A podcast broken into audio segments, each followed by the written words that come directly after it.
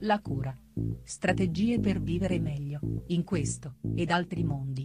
Di Massimo Silvano Galli.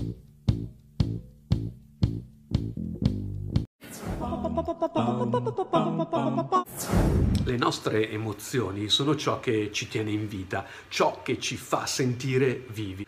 Tanto che in alcune patologie, come ad esempio la sindrome di Cotard, in cui vi è un'interruzione delle fibre nervose che connettono il centro delle emozioni alle aree sensoriali, il soggetto, non provando più alcuna emozione, si convince di essere morto, una sensazione orribile. Invece, quando amiamo, quando siamo felici, persino quando siamo tristi o arrabbiati, le nostre emozioni esprimono tutta la loro forza vitale ovviamente sempre se sappiamo contenerne l'azione degenerativa e non lasciamo che ci affondino. Non possiamo insomma scappare dalle emozioni e la vita certo non ci risparmierà sempre le sue dolorose buche, i suoi lutti, i suoi abbandoni, le sue ferite. È in queste occasioni che le nostre emozioni, da alleate del benessere, possono diventare i nostri peggiori nemici. Se non abbiamo imparato a riconoscerle e ad amministrarle, facendole fluire in quello spazio vitale in cui ognuna di esse dispiega il suo potere evolutivo, perché nessuna emozione, anche la peggiore, è negativa,